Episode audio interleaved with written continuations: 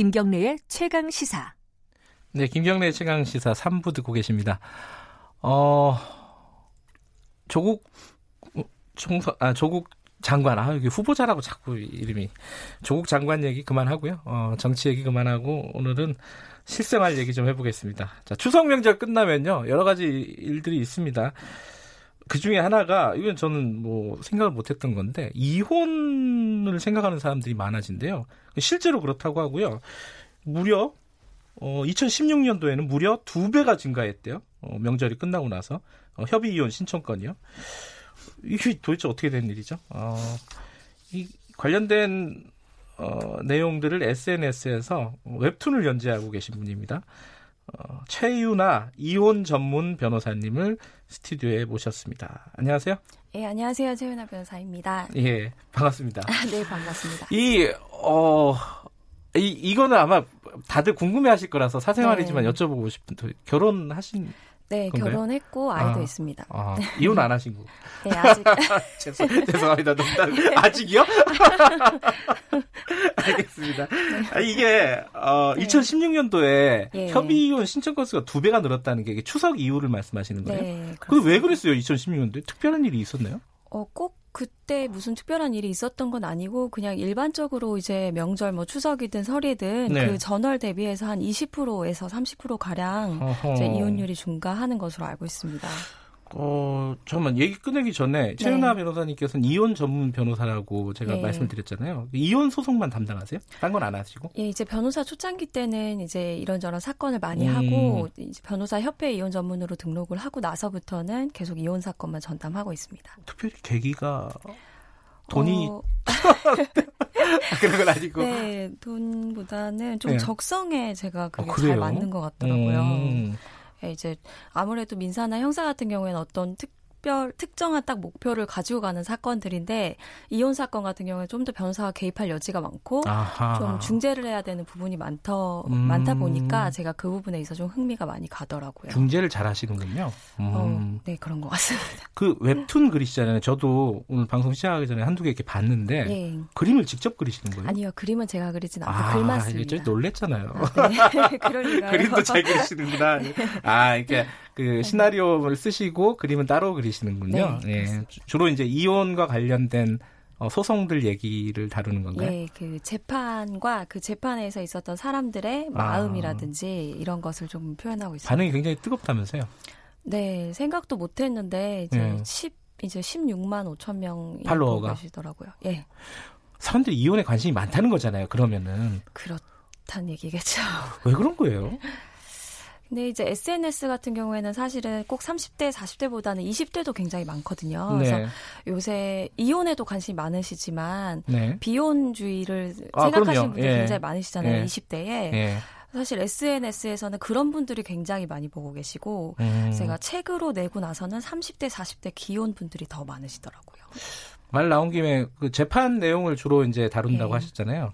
이혼 소송 중에 뭐 굉장히 인상에 남는다, 기억에 남는다 이런 소송이 있었습니까?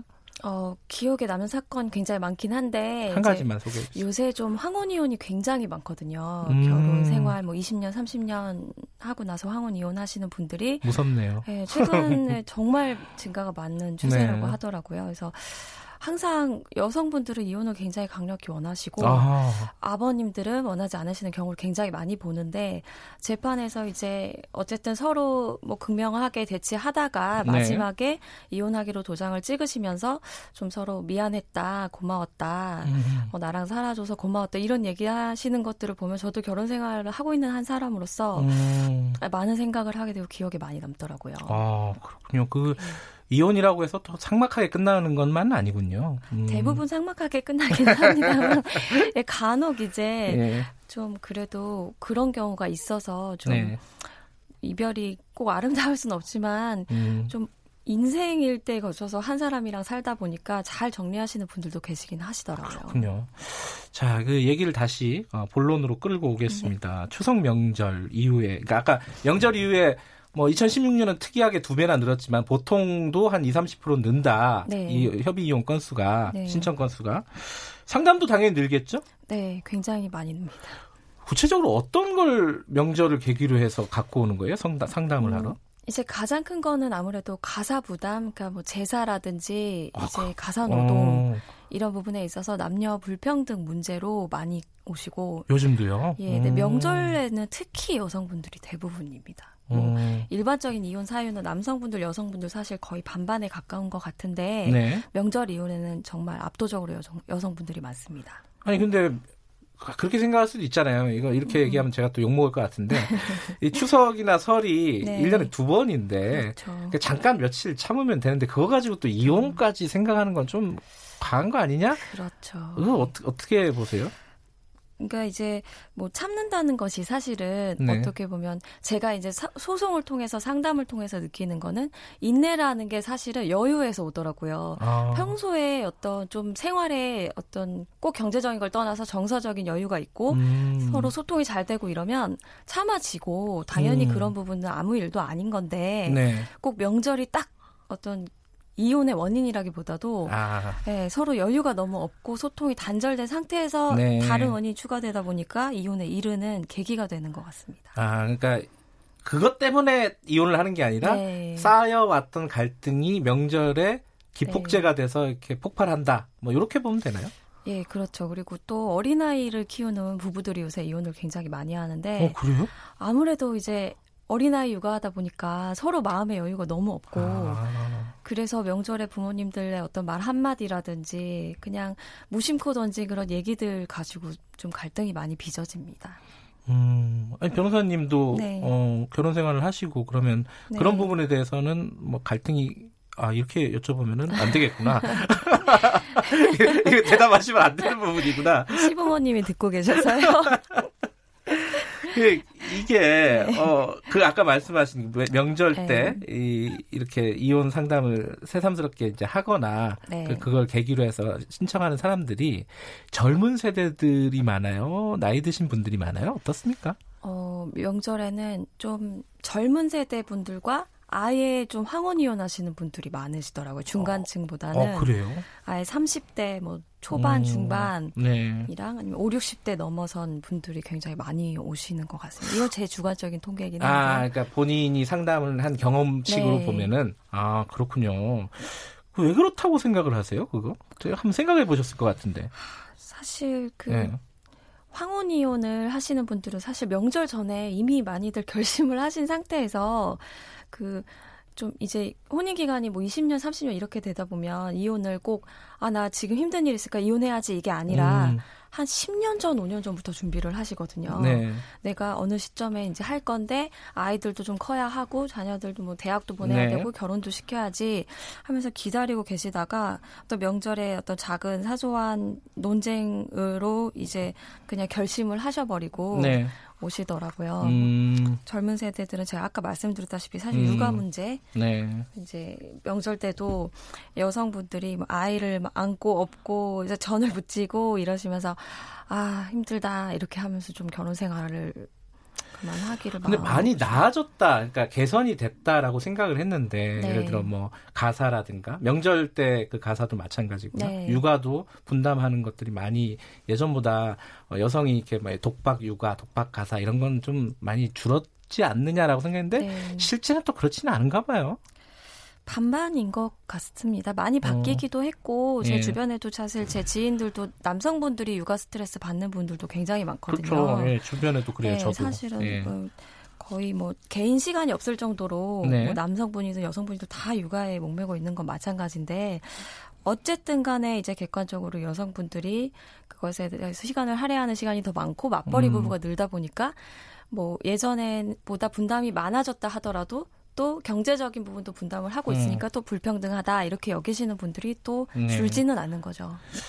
그러면은 이제 명절 때 그러니까 평상시에 이제 잘하는 거는 뭐 기본인데 네. 명절 때 이 어떤 위기를 네. 어, 잘 관리하고 이러려면은 어떤 게 필요하다고 보십니까? 네, 결국은 저를 찾아오셔서 상담을 하시는 분들이 음. 결국은 뭐 고부 갈등, 장서 갈등, 뭐 형제 간의 비교 이런 것들이 원인이라고 하시지만 그거를 통해서 부부 간의 대화를 했을 때 결국은 용납할 수 없는 한마디의 상처를 받아서 아. 아내 또는 남편이 그것에 대해서 어떤 평가를 하고 얘기를 하느냐 그것 때문에 이혼에 이르게 되시더라고요. 아하. 그래서 표면적으로 나타나는 이유들보다는 근본적으로 배우자의 어떤 얘기에 대해서 한 편이 되어주고 물론 그게 100% 해주기는 쉬운 일은 아니지만 네. 좀 어, 우리 엄마 말이 틀린 말은 아니지 않아. 라는 말 특히 아. 여성분들, 남성분들 다 그게 제일 힘들다고 하시더라고요. 아. 뭐 틀린 말도 아닌데 그걸 가지고 이렇게 발끈하냐. 아. 제가 항상 듣는 얘기가 그거거든요. 그래서 어. 그런 얘기를 좀. 너 자격지심 있구나. 뭐 이런, 이런 네, 거요. 뭐 혼자 괜히 그렇게 생각해. 막 이런 얘기들. 음. 아, 그 말 한마디 때문에. 네. 물론 이제 쌓여왔던 것도 있겠지만은 그 말 한마디가 굉장히 중요하군요. 거기까지 네. 극단적인 상황으로 가는지 안 가는지 그렇죠. 결정하는 네. 거. 그러면 말을 어떻게 하는 게 제일 이쁜 말인가요? 어, 아무래도 기본적으로 이제 부부가 한 팀인 것이 부부 예. 생활의 본질인데 명절 때는 그걸 잊기가 쉽거든요. 왜냐면 다 부모님을 사랑하는 마음도 있고 아. 또 오랜만에 이제 친정이든 뭐 본가든 본인 네. 집에 가 있으면 편하거든요. 음. 그래서 이제 소외감을 느끼게 하는 그런 것들 때문에 그 말을 좀 할 때 우리가 항상 우리가 가장 작은 가족에 다니고 한 팀이라는 게 서로 간에 믿음이 있으면 사실 큰 문제가 되지 않을 일이라고 생각을 음. 합니다. 이게 싸움, 그러니까 부부 싸움이라는 거는 뭐 있을 수밖에 없잖아요. 네. 어, 뭐 부대끼면서 살다 보면은 이게 최 변호사님께서 말씀하신 건지 모르겠는데 어, 잘 싸우는 게 굉장히 중요하다. 네. 잘 싸우는 사람들이 이혼을 안 한다. 네. 이런 말을 어디서 제가 들었어요. 이게 최 변호사님이 네. 하신 말씀이신데. 네, 제가 아 그래요? 아, 유명하신 분이군요. 네, 네. 에세이에 제가 글로 네. 적은 건데 그게 이제 뭐 댓글에 보면은 뭐 이렇게 잘 싸운다는 것에 대해서 좀 안 좋은 악플도 많았어요. 음. 뭐 싸우는 사람이랑 결혼을 하라 그러지. 근데 음. 제가 하고 싶었던 얘기는 사실은 어떤 갈등이 딱 발생했을 때, 아, 우리 부부는 이제 좀 극단으로 치닫고 있구나. 음. 지금 결혼 생활이 실패로 가고 있구나. 이렇게 네. 생각을 하고 오시는 분들이 많은데 네. 갈등을 그냥 당연하게 받아들이고 아까 말씀하신 것처럼 네. 다만 그 갈등을 하는 갈등을 이제 어, 대처하는 skill을 점점 개발을 해서 네. 상대방이 결국 원하는 것을 점점 알아갈 것이고 또 절대 넘지 않아야 되는 선을 또 알 것인데 음. 꼭 싸울 때 그걸 넘 넘거든요. 네. 그런 것들을 서로 조심하면서 잘 싸워 나가다 보면은 결국은 서로를 완전히 이해하지는 못하지만 중간쯤에서 네. 만나지 않을까 음흠. 그런 취지에서 한번 글을 써봤습니다. 잘 싸우는 사람이 이혼하지 않는다. 이 잘이라는 게 자주 싸운다는 뜻이 아니죠? 네, 그렇죠. 그렇죠. 네. 이 어, 두 가지를 여쭙고 마무리를 하면 될 것 같은데 하나는 이혼을 지금 생각하는 사람들 혹은 뭐 진행 네. 중인 사람들 이런 사람들 물론 이제 case by case니까 뭐 딱 뭐, 모든 사람에게 해당되는 말씀이 있을진 잘 모르겠는데 어, 이혼을 어떤 진행하거나 생각하고 있는 사람들에게 해주고 싶으신 말씀 그거부터 먼저 네. 들어보죠. 어, 제가 하고 싶은 말은 이혼이라는 것이 어떤 네. 결과치가 아니라 시작이다라는 걸 말씀드리고 싶은 어, 게 무슨 말이에요? 이제 결혼 생활을 하다 보면 너무 힘들고 네. 나만 고통받는 것 같고 이런 마음에 그 탈출구로서 네. 해방으로서 이혼을 생각하시는 분들도 계시거든요. 음흠. 어떤 특별한 사유가 없이도 예. 그런 분들은 사실은 이혼 소송을 하시면서도 후회하시는 분들도 많으시고 음. 또 어떤 아 내가 괜히 자존심 때문에 여기까지 왔는데 이제 딱히 여기 와서 또 사과하기도 뭐하고 이 렇다가 그냥 이혼을 하시는 분들도 있어요. 네. 근데 사실은 이혼을 하고 나면 그때부터가 시작이지 않습니까? 자기 인생이 또 다른. 음, 네. 그래서 그 시작인 측면에서 봤을 때 내가 정말 다음 국면으로 갔을 때 더 잘할 수 있고 내 인생이 아. 더 행복해질 수 있을 거라 생각을 하면 주변에서도 그렇고 저 또한 응원해 드리는 게 맞지만 그것이 아니라 다만 지금 현실이 고통스럽고 음. 이혼을 하면은 이게 다 해결될 것 같다라는 그냥 생각으로 이혼을 네. 결심하시는 거면 한 번 더 생각하시라고 말씀하고 말씀드리고 아, 싶습니다. 그러니까 유일한 탈출구 이렇게 여기면은 어, 이혼 자체가 또 후회를 할 수 있다. 네. 음. 또 하나는 아마 이게 방송을 들으시는 분 중에 젊은 분들은 그런 생각이 들 거예요. 도대체 어떤 사람하고 결혼을 하면은 어, 이혼을 안 하고 음. 잘살 수 있을까? 뭐 이런 얘기 통, 본인만의 통계가 있지 않습니까? 네. 어, 떻게 좀 충고를 해주신다면요? 근데 저는 그 네. 옛날 어른들이 막 그 사람이 그 사람이다 이런 얘기들 많이 아, 하 시잖아요. 그놈이 그놈이다. 네. 예. 근데 그 얘기를 제가 소송하면서 정말 많이 느끼는 게 그게 결국은 결국 다 사람이 똑같이 네. 자기밖에 모르고 다른 사람을 이해하는데 한계가 있다라는 얘기가 아닌가 싶어서 꼭 음. 어떤 특정한 사람을 골라야 결혼의 성공 이런 거는 저는 없는 것 같고 네. 다만 이제 연애를 할 때 항상 좋은 것만 볼 것이 아니라 서로에 대해서 이제 갈등을 해결해 나가는 방식 음. 아까 제가 말씀드렸던 거랑 같은 맥락인데 네. 그런 게 좀 더 중요하지 않나 생각됩니다. 알겠습니다. 어, 이혼을 생각하시는 분들은 어, 그러면 최윤아 변호사님께 한번 아 그 저기 인스타그램으로 연재를 하시는 거죠? 네, 그렇습니다. 그 제목이 뭐예요? 제목이 메리지 레드입니다. 붉은 결혼? 네, 그냥 결혼 생활에 빨간 경보등이 켜졌다. 아, 제가 지은 말인데요. 아, 그런 아, 의미입니다. 좀 고민이 되시는 분들은 이게 웹툰 한번 읽어 보시면서 생각을 정리하시는 것도 나쁘지 않을 것 같습니다. 그죠? 네. 오늘 명절 끝나고 나서 정신없으실 텐데 나와주셔서 감사합니다. 아, 예, 감사합니다. 네, 이현 전문 변호사였습니다. 최유나 변호사님이었습니다. 김경래 최강시사 듣고 계신 지금 시각은 8시 46분입니다.